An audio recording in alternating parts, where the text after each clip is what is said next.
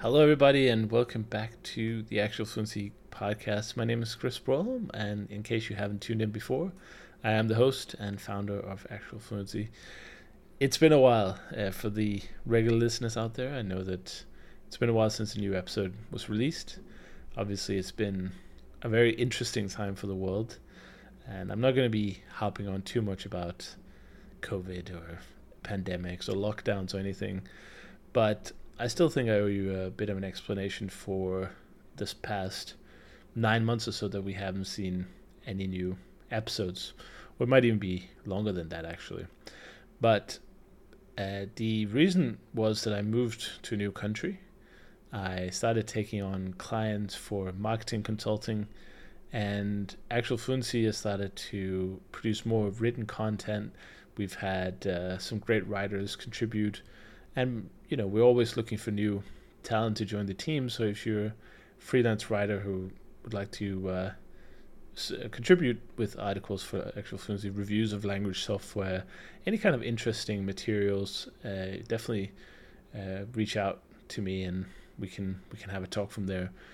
But um, so moving countries, you know, changing the company structure, uh, moved the company to a different country as well uh, setting up all the admin, setting up all my taxes, um, get finding an apartment, furnishing it, all, all this stuff just overwhelmed me so much. But to kind of add, and by the way, this would have overwhelmed me probably without the the whole pandemic stuff, which was obviously also a pain because uh, we had a three month lockdown in the beginning of the year here in Portugal, and that wouldn't have been so bad. You know, I'm not too um, on you know, I, I don't mind being alone, and it, it definitely don't mind being inside. That's that's totally comfortable for me. But uh, unfortunately, the restaurant downstairs decided to do a complete renovation uh, at the same time, and it was incredibly noisy. Uh, you know, imagine people drilling straight into your floor with the biggest drill you could imagine for basically three months straight. So I didn't feel very good. I didn't sleep very well. Uh, I think I also had some not full blown PTSD, but I definitely had some time after where, where when it had gone quiet again that I also felt pretty bad. But at the end of the day, I'm uh, alive and well, and I don't want to make it seem like my sort of minor problems here are anything in relation to obviously what people have suffered across the world losing family members, uh, losing jobs, and all that uh, unfortunate that happens. So I'm back and I feel a lot better now. Uh, that's the other thing, you know. I, I I talk about mental health on the podcast occasionally, and I can definitely say with certainty that my mental health did take a bit of a plummet in the beginning of the year. Um, but um, I think a lot of people had a similar experience, and I know there are countries out there at the time of this recording that are still suffering from lockdowns. So I uh, I definitely sympathize a lot with you. Um, but anyway, the podcast is back. Um, I wanted to do it for a long time, but like I said, just didn't couldn't really grasp all the things I had to do. So it had to go for a while, um, and I'm sorry about that. I um, you know I wanted to keep going and, and bring you regular content, but now we're back, and w- one exciting upgrade that I'm going to do is that you know video has come so far. Uh, video podcasts are really popular now, and people like Joe Rogan has really uh, popularized the format. And I thought, you know, why don't we do video for actual fluency podcasts? So I uh, I'm not sure we're gonna do weekly again as we used to back in the day. Those who've been listening for a while, um, but um, we might uh, we might be producing some higher quality ones, and uh, you'll be able to see the face of me and, and the interviewee. So that should be fun and exciting. And I'm not entirely sure when that's going to start either. You know, I, I'm I'm trying to build a system for for the whole process, and I'm also looking for someone who can edit the podcast. It's very basic editing. It's it's not like every minute by minute, but uh, more like stitching audio files together and adding intros and outros and maybe running a quick um, noise filter on it. Uh, it shouldn't take long per episode, and then upload it to the podcast platform, upload, upload it to WordPress, and, and that's pretty much it. So if you're interested in that, send me an email, chris at actualfluency.com, and uh, let's talk. You know, I'm always looking to work with people who can help make my life easier and uh, hopefully grow within the company. And uh, as the company grows, these uh, freelance positions like the writers and the editors could grow as well. So that's very exciting. Um, another thing that also has suffered a little bit this year is obviously my Portuguese studies. You know, Portugal is my new home and it's my permanent residence, and uh, I definitely wanted to put more energy into Portuguese, but so far it's been extremely uh, shallow. Again, combined with my poor, uh, uh poor feeling, and uh, just the amount of stuff that I had to worry about, I just didn't really do much, and it didn't really bother me too much because we are in a very special situation here in the world and it's okay sometimes to give yourself a break and not punish yourself for not doing something that you know you want to be doing.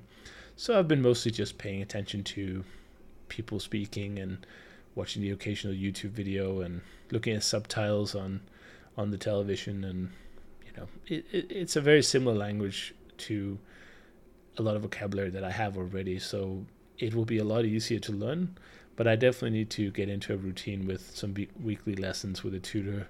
Uh, maybe get back to uh, this program I found that has only European Portuguese. Uh, I think it's called Talk in Portuguese, but uh, um, or Practice Portuguese. I forgot it out of the at the top of my head now, but um, yeah, just get back on that and hopefully make some good progress in the last few months here of the year. But um, so far so good. So um, that was my little life update. Today we're listening to one of the last uh, audio only episodes that I recorded a long time ago, and I have to make an official apology to the guest who came on. Obviously, I, uh, you know, uh, she gave her time to come and talk to us here on the podcast, and I just kind of never did anything with the recording. I felt uh, extremely uh, guilty about that. So I do apologize to Jen, who's on the show today. And um, in the show, we talk about a lot of school related language learning. So uh, the guest today is Jennifer Degenhardt. She's a, a Spanish teacher and she also writes language learning books for children and students who, uh, with a lot of diversity in them, so they have different char- characters with you know different ethnic backgrounds and different you know all kinds of uh, diverse subjects uh, included which is not found in typical uh, uh language learning books in school today uh, which is a problem that we have mentioned on the podcast before. So we talk a little bit about the importance of language learning in schools about her work as a as a as a book author for lang- for learning materials and how she incorporates them into her uh, classroom. And we also talk a little bit about her one year trip to Latin America and how much Spanish she was able to learn and what her approach was to get the most out of that trip. So I hope you enjoy this last audio actual fluency podcast. And uh, like I said, I'm sorry I've been gone for so long. I, uh, I, I, it's it's just been a, a weird year, and or I should say weird two years even. So, you know, I hope you will join me again and listen as I publish these new episodes. And uh, as always, if you have any suggestions for people who you'd like to see on the show, go ahead and send me an email for that as well, chris at actualfluency.com. So, without further ado, let's jump into the episode. And before we do, I just want to give a quick thank you to Optilingo, who's this episode's sponsor. Optilingo is a language learning app that focuses on preparing you for speaking, not just for reading and understanding. So if you want to try something different than all those vocabulary building apps, then give Optilingo a try. It, there's a free trial available, and the monthly subscription is extremely reasonable. So go to optilingo.com and check it out.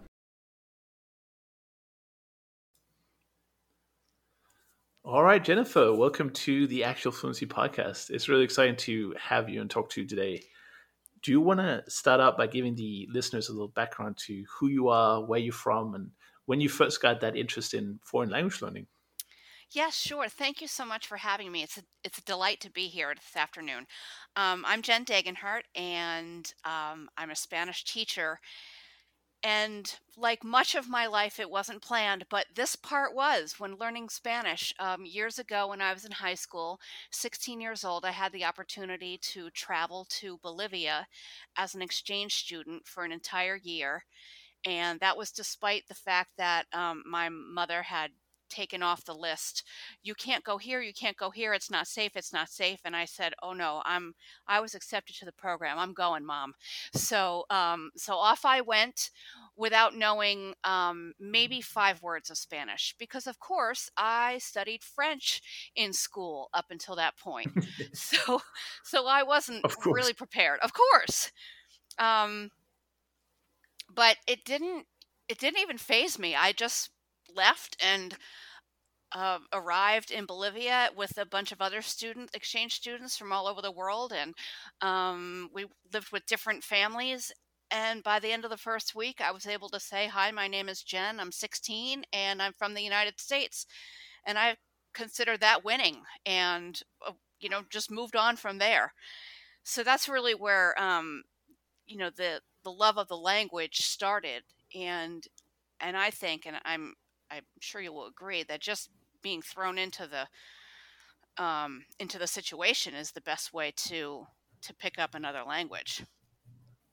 Yeah, absolutely. I mean, we can uh, we can get into that a little bit as well uh, later on. Uh, but you're from the sort of northern part of the U.S. Yes, Connecticut. Right. So up there, I guess uh, Spanish uh, or French would be the the main foreign language, or, or, do you get a choice in, in schools up there? We do have a choice, actually, and um, I chose French for I don't remember the reason, but um, nevertheless, I was ill prepared for my trip. But um, the trip and the experience abroad really helped me um, for for the rest of my life because I moved to different places in Connecticut and there are a lot of Hispanic people in in the greater New York area where I live in the tri-state area, and um, so it was it's become very helpful to me, so I can be helpful to to these populations of people, and um, I'm really glad. But the funny thing is, is that I did study French in um, grammar school and middle school and high school and then went to Bolivia and then when I went to college I went to to university. I went to university up in Vermont which is even closer to the Canadian border where French is more prevalent. So mm. I just really didn't didn't choose well or didn't but it all seems to have worked out in the wash. Yeah absolutely and that, uh, that's what I find beautiful about languages too is that there's always this uh, connecting the dots backwards you know it might have seemed little bit random at the time or without too much uh, reason. But then when you've gone through it, you realize, oh wow, that was actually really powerful, and that's done a lot for me. Yeah, isn't it great? And I'm always, you know, I've only been to Europe um, a few times, but um, I've all I've wanted always to live there so I could move around and learn different languages. It just seems to be so much um, so much more possible because of the geography and um, well i suppose you know geography and, and proximity of, of other countries and, and languages. We don't have that yeah it's like uh, all you can eat it's like an all you can eat buffet yes. uh, so it can be a little bit overwhelming too. Oh, oh, okay. Well that's that's um that's nice to nice to know. Um, i did though when i was traveling uh, back through Brussels once, I, I got to throw in my in my French at the airport, and I was I was thinking I was a queen of the castle right there um, that afternoon. So yeah, absolutely. Good time with another language. Always a good time.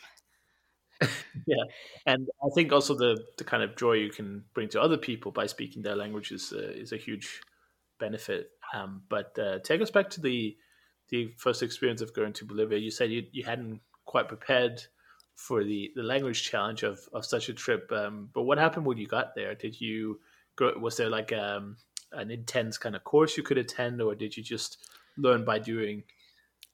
Well, I was fortunate in that the family I stayed with, um, many of them studied at a at a um, at a local language school learning English, and um, so they did speak English. But I implored them not to use English with me so I could um, get better with Spanish uh, while I was there. And at the same um, language institute there, I took Spanish lessons while everyone else was coming in to take English lessons. I took Spanish lessons maybe I think once a week, but I also went to to high school there, and all of the lessons were in Spanish and what was really fascinating to me at the time was that there were no textbooks at this school and for courses like history and philosophy the teacher would stand up at the at the front of the classroom and read from the book really dictate the book to the Mm. students who would whose job it was to copy down into the notebook exactly what the teacher said well luckily for me spanish is phonetic so i was able to learn a whole heck of a lot of language that way Interesting. Interesting. And you were there for about a, a year, year, you said? Yes, almost a year, about 11 months. Cool. And at the end of it, you were, you know, living your life in Spanish and, uh, you know, running around talking to everyone and, I was. being quite conversational. I was. I, I, you know, I just remember um, being able to navigate my way through. I lived in Cochabamba, which is, you know, a fairly large city. At the time, it was 400,000 people. I'm sure it's much greater now, as it's been some years. But I, being able to navigate my way through the city and communicate with people, and it's, it's, it's still a rush actually it, it really is still a rush to to travel someplace else but at that time when i was just learning and and figuring it out and you know i think too that once i started dreaming in spanish I, you know that was the coolest thing ever yeah. No, foreign languages truly are like a superpower. I, I think some people describe it that way, and I, I think it's true. i think it's true as well It's uh, the, it's kind of the norm for a lot of places, but that doesn't really matter. I think it's it's more about how you feel about it individually, and and you know I think it's the greatest thing ever when you go to a place and the you know the language is completely alien to you, but after a few months or maybe the next time you go, suddenly things start to make sense and you can communicate and and progress that way. So yeah, but but then again, I mean, we have done like 180 episodes on the positive benefits of learning Right, languages, right, so it's not right. like I- I'm not uh, I'm not gonna it's not a hard sell anyway. no it's not a but, hard um, not for you but it's worth restating, I think, anyway. And um, and I think the how to, to to learn it is also always interesting, of course. But I don't know about you, but I feel like a year is a really good kind of time frame to have. A lot of people set out to learn a language. They say, "Oh, I want to do it in three months or six months or as fast as possible." And I think that that's kind of counterproductive. Whereas a year seems like a a really nice length of time. a year was seems to, for me was a perfect time i think that when you're in a new culture that um the first few months especially if you have no language like i had no language i had french background but no spanish um when i arrived i had to acclimate first and and i think too which is really important is to is to figure out the culture um, because you don't want to be offensive. you know, I mean, you Sure. need to be a little bit um, um, particular about uh, how you communicate with people because um, I think that's part of the the language, the you know the unspoken um, nonverbal language with people. So, so I was acclimating for the first couple of months, and and you don't really know anybody, and and that's a human condition too. I mean, just getting to know new people is for some people challenging. So, how can you have conversation and build that trust with somebody if you Mm. don't really know them. And so I, when I was going to school every day, um, as the only blonde haired, blue eyed um, girl in the school, I, you know, I had a lot of friends because I was, you know, sort of the, you know, sort of like the Barbie doll, but uh, not the Barbie doll looking, just the, you know, a doll looking figure. I mean, it was very interesting to me um, in that, that the other girls in the school were just enamored and I thought, I don't know what you're enamored with because I can't even speak with you, so I, am useless to you.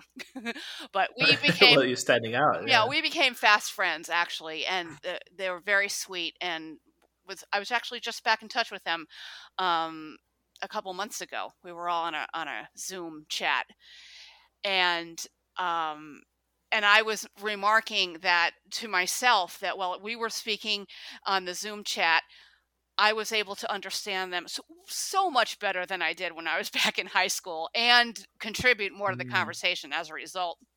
So that was that was really special.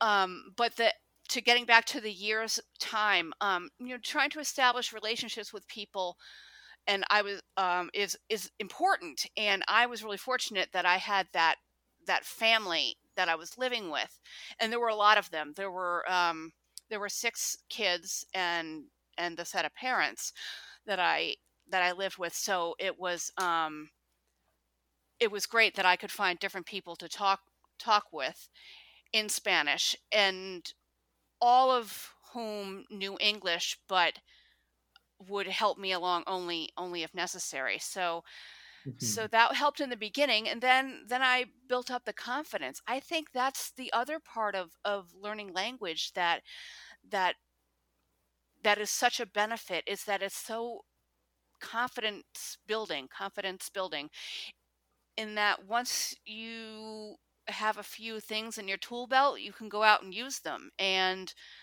the more you speak the better you get the better you get the more you speak and mm, absolutely and um so I was grateful for the experience to to live with a family that was um, really involved with with languages through that institute. I think uh, a couple of my uh, host sisters taught there and worked there as well, so they did know English very well. Fantastic. Yeah, I think that actually that that package deal of going to place for a, for a year in a very organized uh, kind of course or curriculum, but also staying with a host family. Yes. That I mean, it has to be one of the most immersive language learning uh, kind of projects you can undertake. Um, I know that's not the only reason to do it. Of course, it's it's it's building a lot of other skills and experiences too. But just talking about the language, I think that's a great setup. And if if any parents are listening, it's it it might be a good inspiration to maybe you know what you can send your kids off to to do you know language project wise or abroad because I also think it helps build character and it's a good life experience to actually go abroad uh, and spend uh, some time getting to know how other parts of the world live. I think that I almost um, I almost think it should be a requirement for mm. for most young people because the the empathy that is built and um, within a person it happens organically because there's no um, at least for me you know living in bolivia where there's a large indigenous population it, it, it couldn't have been further from my life in suburban connecticut. But i mm. just embraced the whole thing. I you know i loved it. I love the whole the whole thing the whole experience and i would i would do it again in a heartbeat and i think it really opened my eyes to how how i can't you know judge everything through my you know southern new england um, suburban gal lens you know at 16 mm, years old. Absolutely. And um, really helped me to see. I mean, Bolivia not being a very wealthy country either is, um, you know, in a, in a developing nation still. That um, that's something that everyone should see. And and if it if um, people don't have the opportunity to to see um, those things abroad, then perhaps they should seek those experiences out in their own countries. Yeah, where where possible, I, I totally agree with you. That would be great. Obviously, the the costs are not insignificant for definitely going abroad. Um, I guess in Europe, it's slightly cheaper because we have all those countries right around the corner. But uh, if you if you're in the, the northern part of the US, I guess uh, going to uh, Latin America is even quite an expense, especially for a year, because then you'd have to pay full board and and and everything. So, but um, in any case, I think it's something to aspire to, and if people have the means to uh, uh, talking to parents again, send their kids off to do that, and I think it, it's it's a fantastic experience. Um, I uh, really wanted to do that myself when I was uh, when I was young, but I just never really found a program that um, that was uh, kind of suitable. And I don't know, my parents were maybe totally on board with the idea of sending their teenage son uh, across the world, but um, which is understandable too. But, um, right, right. and, yeah, it's quite a big step, you know. I don't but, think my uh, parents really um, thought about it all that much. I mean, I was the one who said, "Well, I, I would like to go. I really need to go to some place where I can learn a new language because um, that is that was really one of my one of my um, requirements." And and that did that did happen. That was great. But um and I lost my train of thought and this is not a surprise. that happens, age, happens. At my age it happens. I apologize. You- no worries, but it's not easy to when you go to a new uh, country, especially outside an organized school program. It can be quite difficult to uh, acclimatize. That's a hard word. Uh, yeah. Adjust to the oh, acclimate. Uh, acclimate.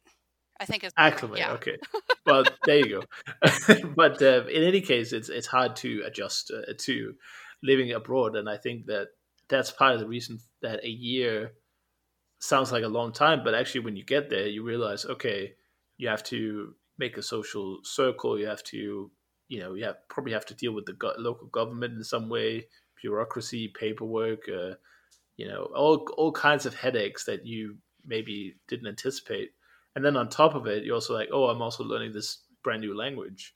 Um, so i think it it's actually I, i'm not even sure if it's easier quote unquote to learn a language going abroad than it is doing it at home. I think there are a lot of benefits and a lot of let's say input that you can get from being in the country but the pressure on you is also a lot higher and you're in a completely foreign environment so unless you're very extroverted, it will take you a long time to kind of start speaking, as you mentioned, get the confidence.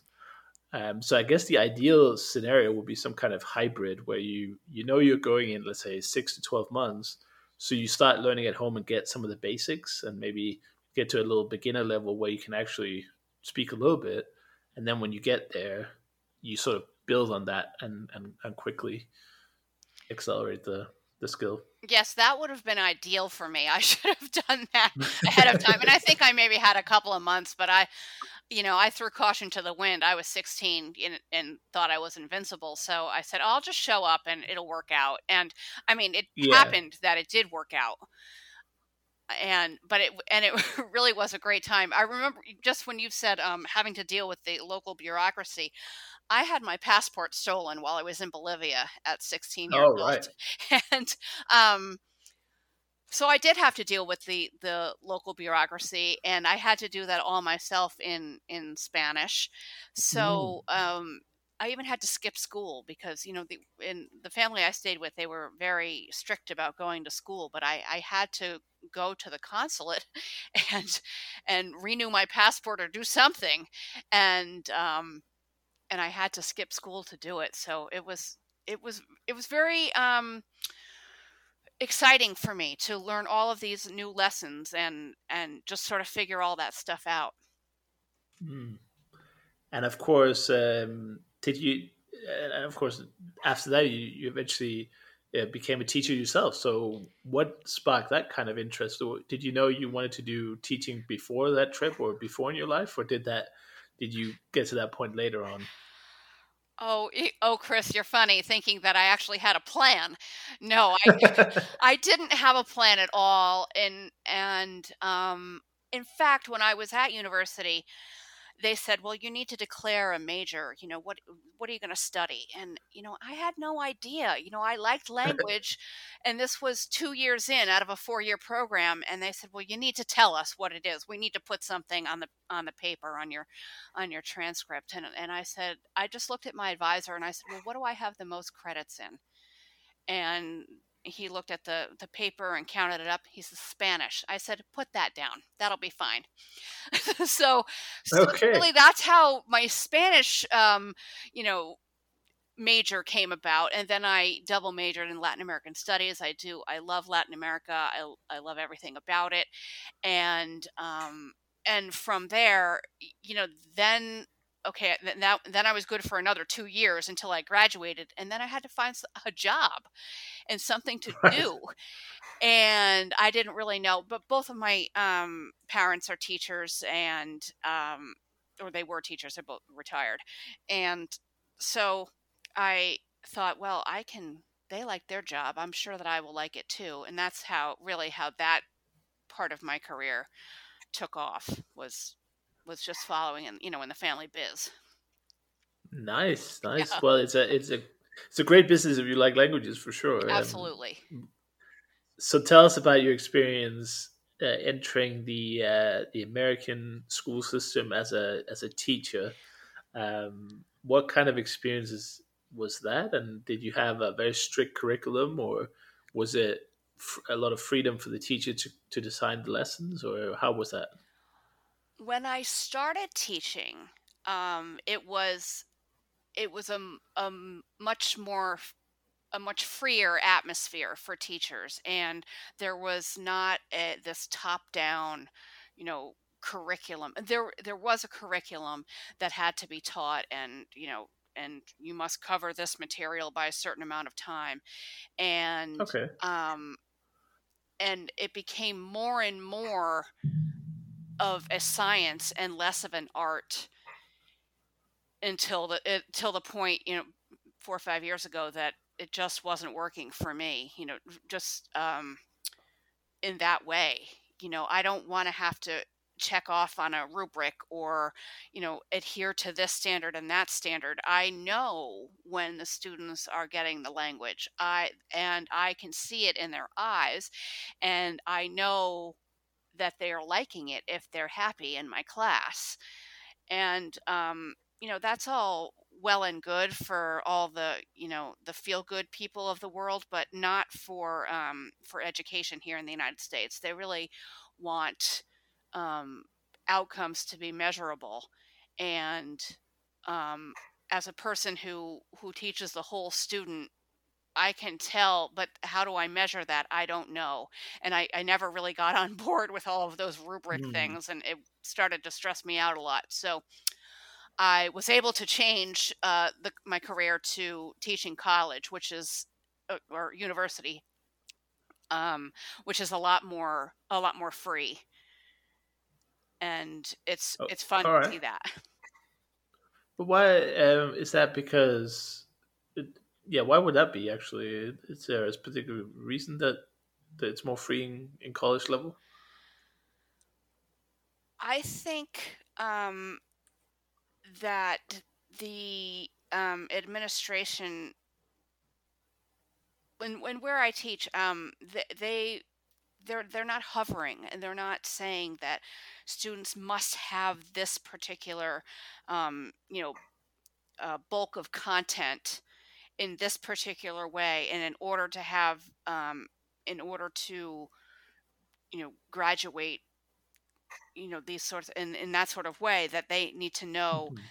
this amount of vocabulary because what I have done, you know, there's this comprehensible input and I, and I'm not really a pedagogue by any means or a methodologist, but I f- have found that you know teaching teaching the whole language all together and then it, you know letting the grammar come in naturally and and not really stressing about um, perfection because in learning a language i mean that is not the way we learned language as you know as babies um, Mm. i remember I just this is an example all the time that I give to my students. How many times did you tell your parents, "Mom, I brung home my books from school," Yes, and exactly. and your your mom didn't say to you, "Okay, well, you know what? You made a grammatical error. You're not going to get any dinner." Um, it wasn't like that, and I, you know, just because that humans who are learning language at later time in their lives it should be the same the same process i mean for the first however long it takes and for each Mm. individual it's however long it takes um, Of course. that yeah. person should have the ability to make mistakes correct them make mistakes correct them um, i'm i'm sure you know with other english speakers that you know that mistakes are made all the time even with people who are native speakers and so I like to try to take the pressure off of um, of my poor students who are really taking this as a requirement. Although most tell me that they really want to learn how to speak Spanish. So Yeah. yeah, Well, that's a great. They've got the right goal in mind, at least. Uh, I, I think that the failure of the school system, in terms of languages, is the biggest collective problem we have with language learning. Really, because if there were better language intuition in general, then everything would be so much different. But because of the the fundamental miscategorization of languages as a science, i.e., they teach languages like uh, math yes, in most most schools anyway. I mean, I know there are some superstar teachers out there who who mix it up and try to try to change the the kind of status quo. But the, I think the the sad fact of the matter is that for ninety percent of the language experience is like memorization, rote memorization, and even and this is probably the the weirdest thing is you can have people who go to extremely amazing universities like Oxford or Cambridge or uh, whatever the US equivalent of that be, might be, um, and they do a four year degree in a language and they can't have a conversation in it after it, but they can read, uh, you know, classic literature or, uh, you know, have good working knowledge of the language to a really high level, and uh, probably grammatically correct in their writing too. But ask them how was your weekend, they like they go completely blank. uh, that's crazy. it, it is crazy. And and what good is that going to do? Like we were talking about before, um, before you p- pressed record, we were talking about how how that helps with interpersonal relationships, even knowing just a little bit of another language, and that is really what I want to um, impart upon my students is that pay attention to people that when you're learning a language and they're learning a language, it's more like a game than anything else. I mean, just try to figure it out. You toss out something, if they don't understand, it's their responsibility to let you know that they didn't understand and and vice versa and back and forth and and it can be like a tennis match. Yeah, Um I think it's a, I think it's a big game. But and I like I to agree. to um to let them know that that you know it's it's not life or death you know we don't have we're not having a uh, you know unless it's a situation where it's life and death i suppose that that's a, a different situation altogether but but really it should be a lot of fun and it's more like a puzzle than anything else Yeah, and I think uh, un- unlike uh, actual uh, jigsaw puzzles, where the most enjoyment probably comes when you put that last piece down, I think in languages the the beauty of it is that we can enjoy from day one. You know, the the first word you say to a native speaker and they, you know, give you a smile. That is uh, just as powerful as when you reach day 365 and you can suddenly have full conversations with that native speaker. Um, I think, and that's why I, that's what I try to kind of tell people who maybe they're not, you know, super into the whole uh, language learning. Maybe they don't listen to podcasts like this one and read like how to about methods and apps and things, but they have this desire to, oh, I want to learn Spanish or I want to learn French, and I just say, you know, just start, and the the kind of benefits are going to come from from day one, and don't put pressure on yourself to have to learn the whole language because I think that's what people get stuck is they they see the mountain in front of them and they think, oh, languages are useless unless I know, you know, unless I'm totally fluent in it. yeah i and and for those teachers too who who are giving these um interminable lists of vocabulary um, that that's fine i i give vocabulary you know through with the books that i use that I've written, I give vocabulary that they might not know. I said, but pick the ones you want to use. Pick what's useful to you. Um, Yeah. if you don't need to know what a scythe is, don't learn that word. And by the way, I don't know what it is in Spanish either. I don't know where where I came up with that word, but um, but you know make it make it doable you know and i tell my students too if you if you can have a, a full-on conversation with me with 50 words you know all the power to you and absolutely. and circumlocute and and figure it out and and they and they do i love that when they tell me oh of course i can't think of any examples right now but they they try to explain something to me in spanish and um, if it's you know with a, a topic that we're talking about i can figure it out it's the best it's it's the most fun ever and it's still fun for me so i you know it must be great for them as well. Yeah and i think that's what usually lays the foundation for for mastery right is that you get those initial feelings of victory feelings of winning and getting that motivation to keep going to the point where you get to a let's say higher conversational level um, but it has to be relevant. And I think the another flaw of the school systems in general is that, let's say you take the um, let's take the verb conjugations for example. I remember in German classes in school that we would go through them all like a song, you know. But the fact of the matter is that when you're a beginner in the language, you generally use only two uh, two kind of versions of them anyway. Right. You say you say I do and you say you do usually. And then a rare occasion it could be we or they or whatever. But why is it that we're going through those in a kind of a table, pretending that they have the same usage rates? You know, I don't understand who came up with that because when you're a beginner, I think ninety percent of your sentences probably start with I or me. You know, um, so that should be the the main focus, and and then maybe you or the polite form of you would be the the one to learn. But you know, I, I don't know how often you need to say they. I mean, it's not that urgent i find.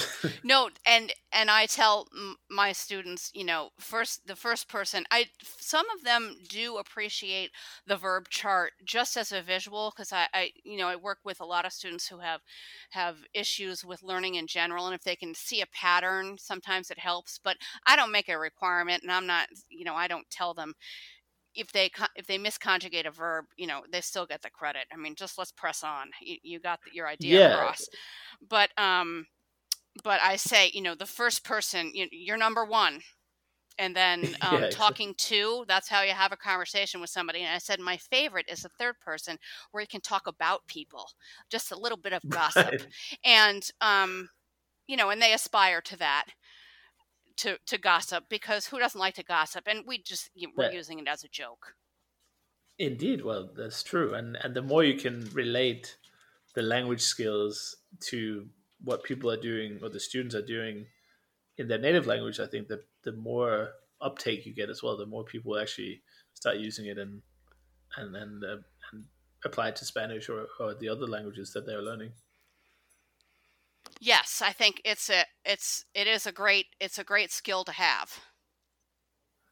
Definitely. And what what other changes have you made? So you talked about you know kind of changing the game, but um, how was that process? Was it a, a gradual process, or did you just one day say I'm I'm done with this uh, with these dusty old textbooks that talk about 40 species of birds and things like that?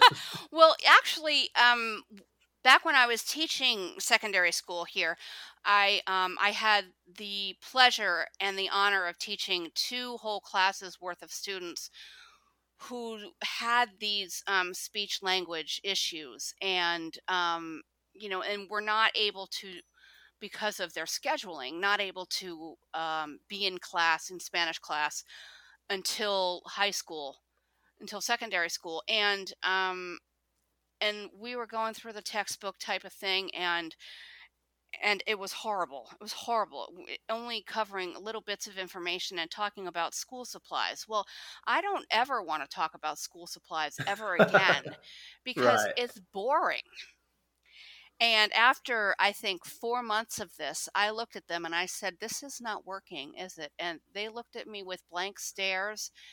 And I said, I got to think of something else because, you know, we're, we're just going to perish in here in in this class and so i went home and that's when i started writing the books i said uh, maybe a story maybe they'll like a story they, there were some other short stories at their level but i knew that they would um, laugh them out of the park. So I, I wanted to find something that was relevant to them and and that included elements of their life.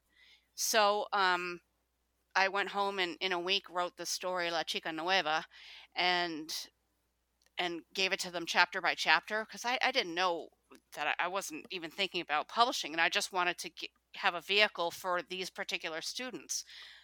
Well, I was so surprised. They were they bought in, they loved it, they loved the characters, and um, and right then and there, I dispensed with uh, teaching any kind of grammar.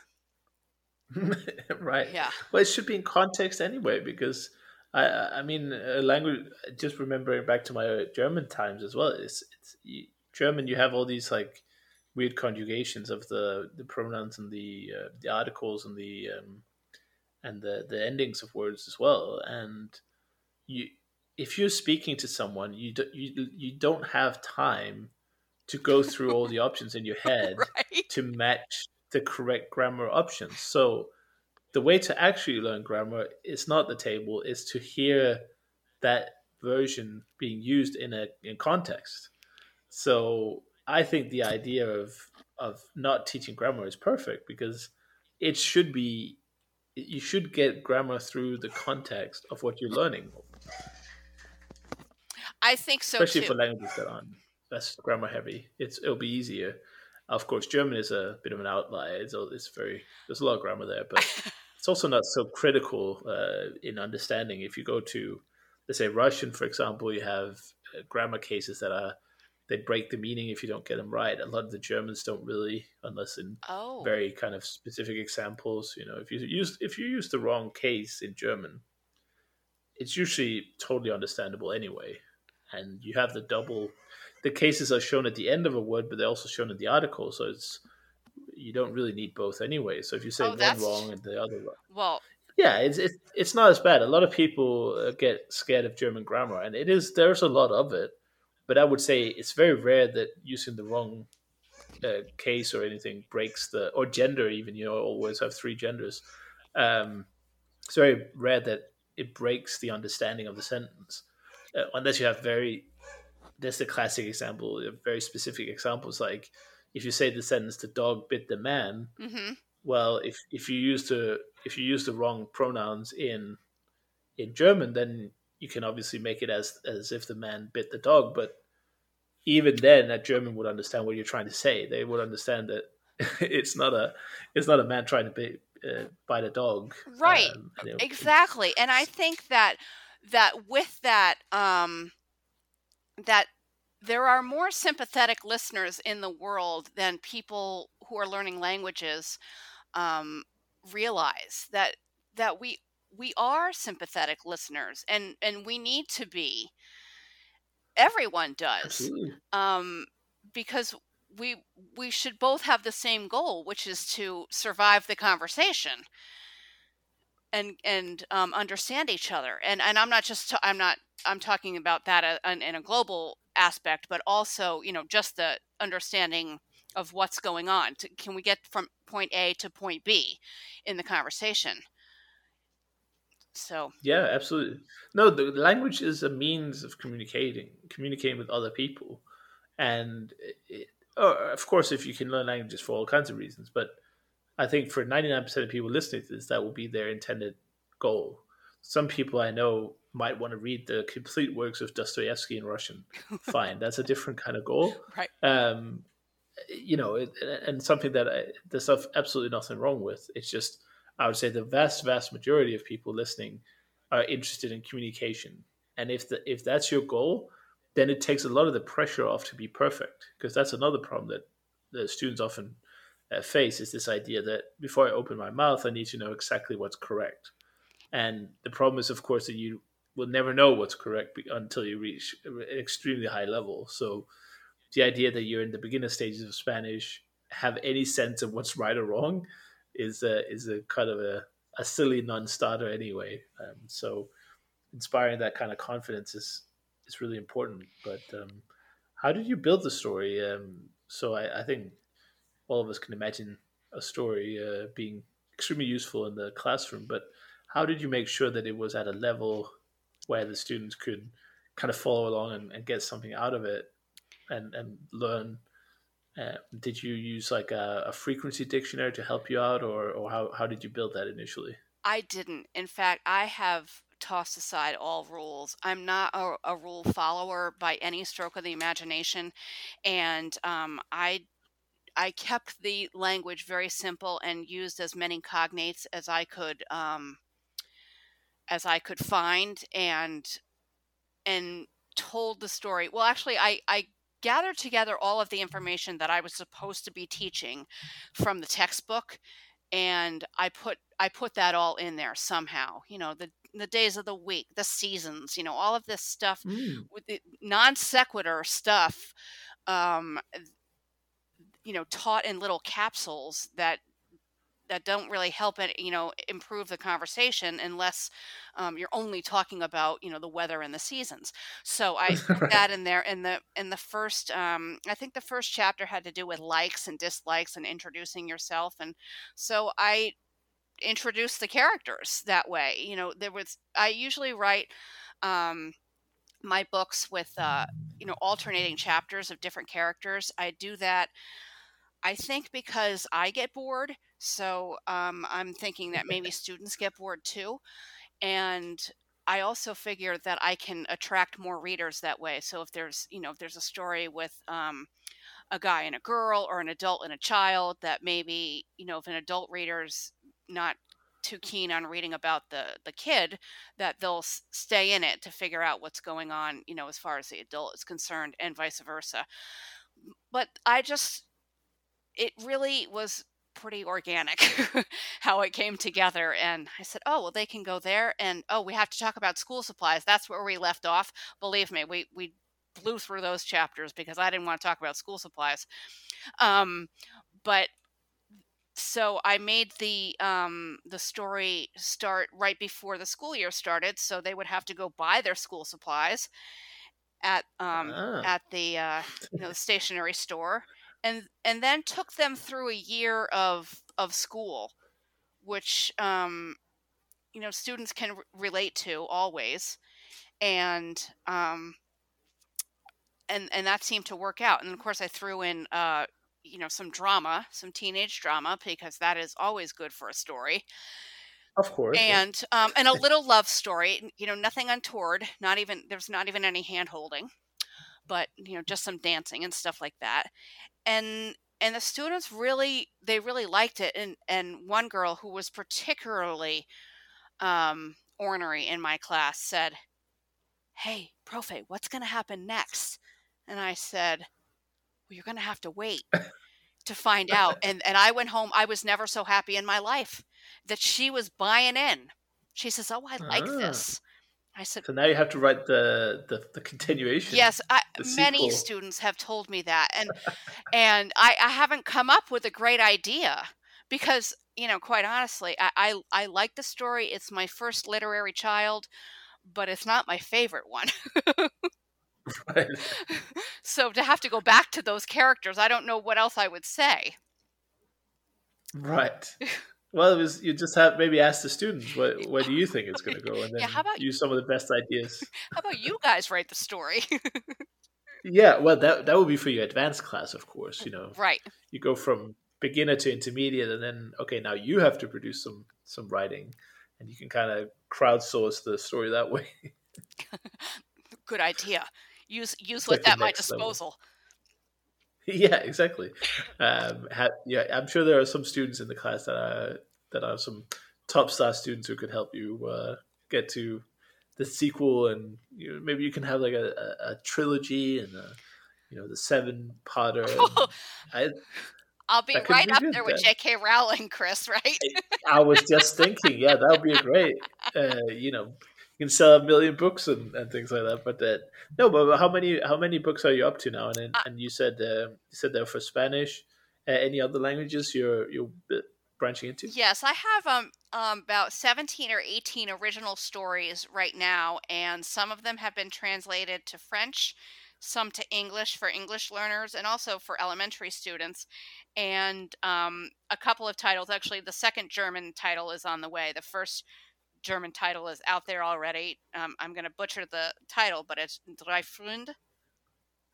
Okay, yeah, three friends. Three friends. Okay, yay! I said it right.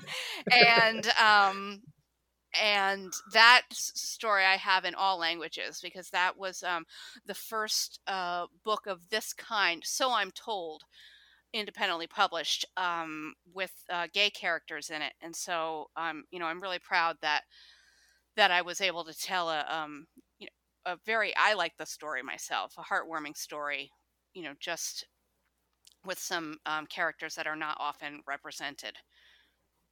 Mm-hmm. That's also part of uh, education. You know, uh, they call it uh, you know the growth of characters is part of education, and I think uh, kind of a, a look into other people's lives and other types of people that maybe you don't relate directly to. I think that's also a good good part of education generally, getting some perspective. I, it's it's the best kind. Again, talking about that empathy and and and you know and and I there's a there's a theory out there I think by um, um, a woman uh, whose name of course I can't remember, but she talks about um, and I'm not good like that either. You know, so I'm not a rules girl, and I I don't remember just you know random things that I should know. Um, the theory of windows, um, mirrors, and sliding glass doors. You know, being able to see yourself in literature, seeing how other people live in literature, and um, you know going through and to experience you know how others may live and and exist in the world and i i just think that's really important and so i i really strive to to have characters from different underrepresented populations and just so so kids can see themselves I, a lot of my books well the spanish books most of the um most of them have hispanic characters because even for the um, you know the second generation students here whose parents may have immigrated to the united states from um, latin american countries for them to see themselves i think is really important and that so that they're seen here as well and in in literature and i and i know i'm not writing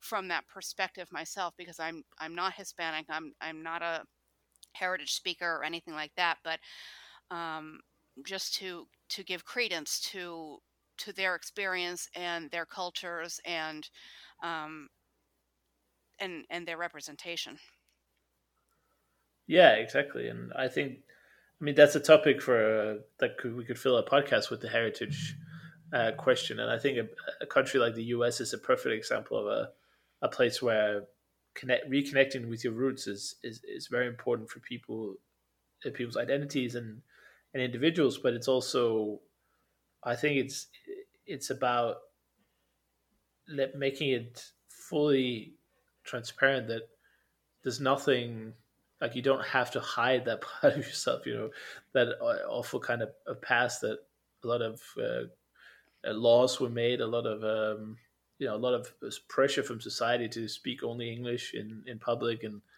you know i i have uh, been to the there's a danish town in iowa uh, just as an example. I know there are a lot of uh, the same for uh, for all the european languages basically going back to the the big immigration in, in the beginning of the 19 1900.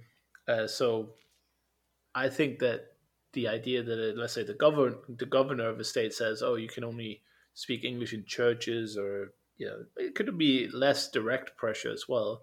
But what it does, it, it eventually squeezes out the heritage, and I think that a lot of people would like to reconnect with that, even if just for a personal uh, personal reasons. But I also think it would be hugely beneficial to society, and and especially if if you can get people without that heritage to also be a little bit curious about it and you know if i I'm, I have, I'm sure I have. If you go back far enough, I guess uh, I have ancestors who live in, uh, or uh, descendants of ancestors who live in, in America now, in the Danish villages and and whatever. But um, wouldn't it be fun if they they could speak a few words and or connect with a German friend of theirs or whatever?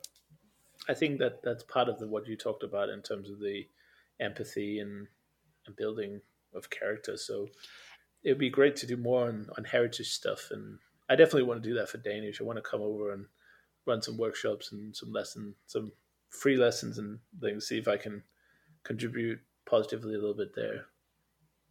I th- that would be fantastic, and and I I know that people would would love that opportunity as well, and um, to spark that curiosity. You brought up that word curiosity, and and I think that if more people were curious too, it would um, it would allow those heritage uh, folks to to really um, embrace embrace their heritage and embrace their language and um, and have more pride in it as as well they should um, as Absolutely. as someone who's you know I don't know maybe fourth or fifth generation um, you know here already in the in the US you know I I don't have that great connection to any particular culture and I wish that I did. So we should be more um, we should be celebrating more those cultures and those heritages here that are here in the US or or, or in whatever country you know if they have immigrated to such country. I, I know that there's a, a lot of Turks in Germany and, and and things like that. So yeah it's a it's a global thing for sure. Yeah. And I think the but it's also about the parents because uh, there's a completely innocent uh, you know start to this often where parents uh, you know first generation are, will be encouraging their kids to speak the local language way more than the home language uh, because they feel this idea that it will benefit the child more. Of course, we know now that that's nonsense. It doesn't work like that. Kids can easily switch between languages and it won't harm their development or that you know they're not going to speak english with a funny accent or anything. Um, right. not that there's anything wrong with that fundamentally but i can understand why parents would like to they, they think they're doing the best for their kid right? So there's nothing there's nothing flawed about that ideology. It's just in practice unfortunately it leads to uh, the heritage, heritage languages dying out because it's just less and less used. Like how many have you talked to who who heard that oh, I spoke a few a few words with my grandmother, but by the time, you know, I was curious about language, my parents didn't speak it to me. Right. You know, it just dies there because so many. And, and yeah, I hear it so much. Yeah, and and crazy. the people that, that um that are that it, that kills me so much, not kills me, but um when they say, "Oh, I I used to be able to understand everything that my grandmother said to me," and I, I'm like, oh my gosh, why didn't you just say something back? Well, I was, you know, it's so quick. Yeah, no, a friend of mine so just told quick. me the other the other day. Oh, well, I was afraid that I was going to make a mistake. And, well, and I said, with your own father, who cares? We're back. Yeah, we're back. But but it, it, that's literally how quick it was. You know, if you go back to the uh, to the Danish villages, which is what I know a little bit about the history of, and you go back to nineteen 30, 1940, every single day, everyone would have been speaking Danish to each other. Mm-hmm. There would be probably there would probably be no English internally most of the like for 99% of people there. So all it takes is like two generations and a few laws that maybe work against you. Like for instance, no no uh, or only English in churches because that's obviously a big right. gathering point back then. So you're already splitting apart their identity by kind of re- restricting their religious freedoms in a way. I mean, it's this kind of similar religion, but absolutely, I agree. Practice it.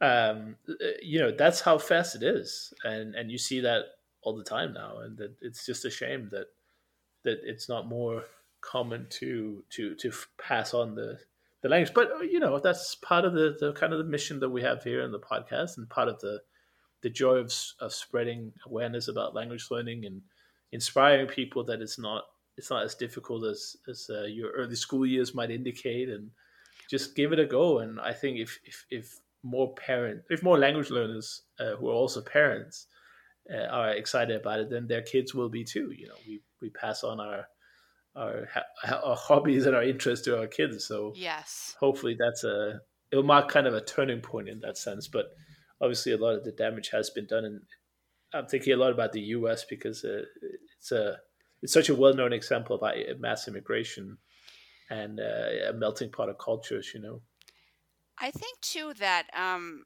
you know we were talking about how language was taught, and you know I'm I'm a middle-aged woman. I'm not not shy to say that I'm 52. And back when I was learning language, it was, um, you know, it was it was that rote that you were talking about. Yeah. You know, listen to this, repeat it, and which was helpful to no one.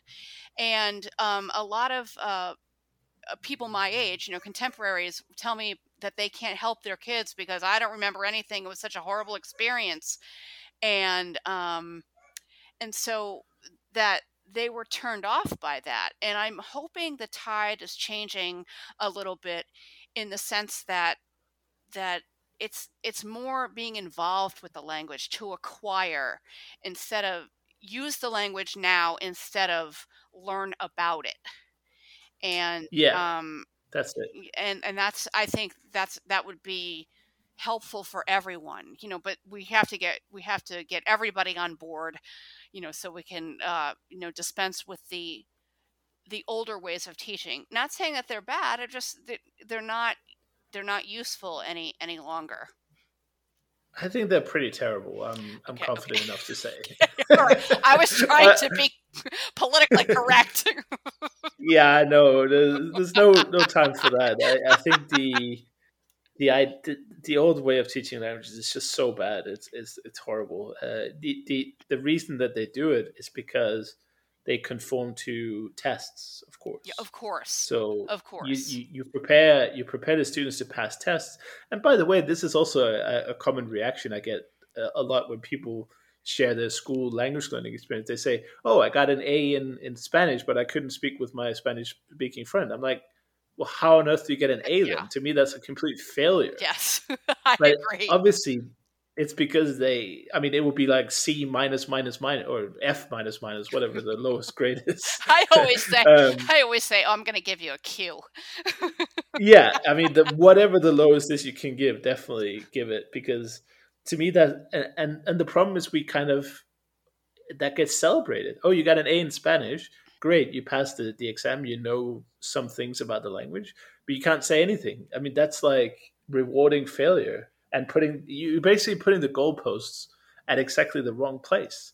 Like so, so I think we, we but but we are seeing some kind of a revolution. I think there is kind of grassroots movements, and you know, the more that podcasts like this and other content creators, other podcasts, other YouTubers and bloggers, the more they share that message that the old way is terrible, the more of a move we're going to see in the right direction. I think, and I think it's probably a lot better today than it was 20 years ago. So, you know, baby steps, baby, baby steps. step baby steps absolutely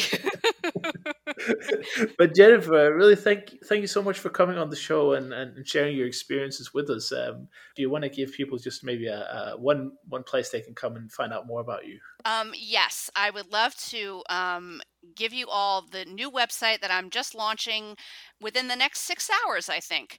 Um, it's called digilangua.co and has all of my books and Theresa Marrama's books.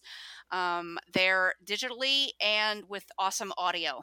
So that's Nice, coming and we love audio, of course. So you say Digi D I G I. Yes, Langua, L A N G U A.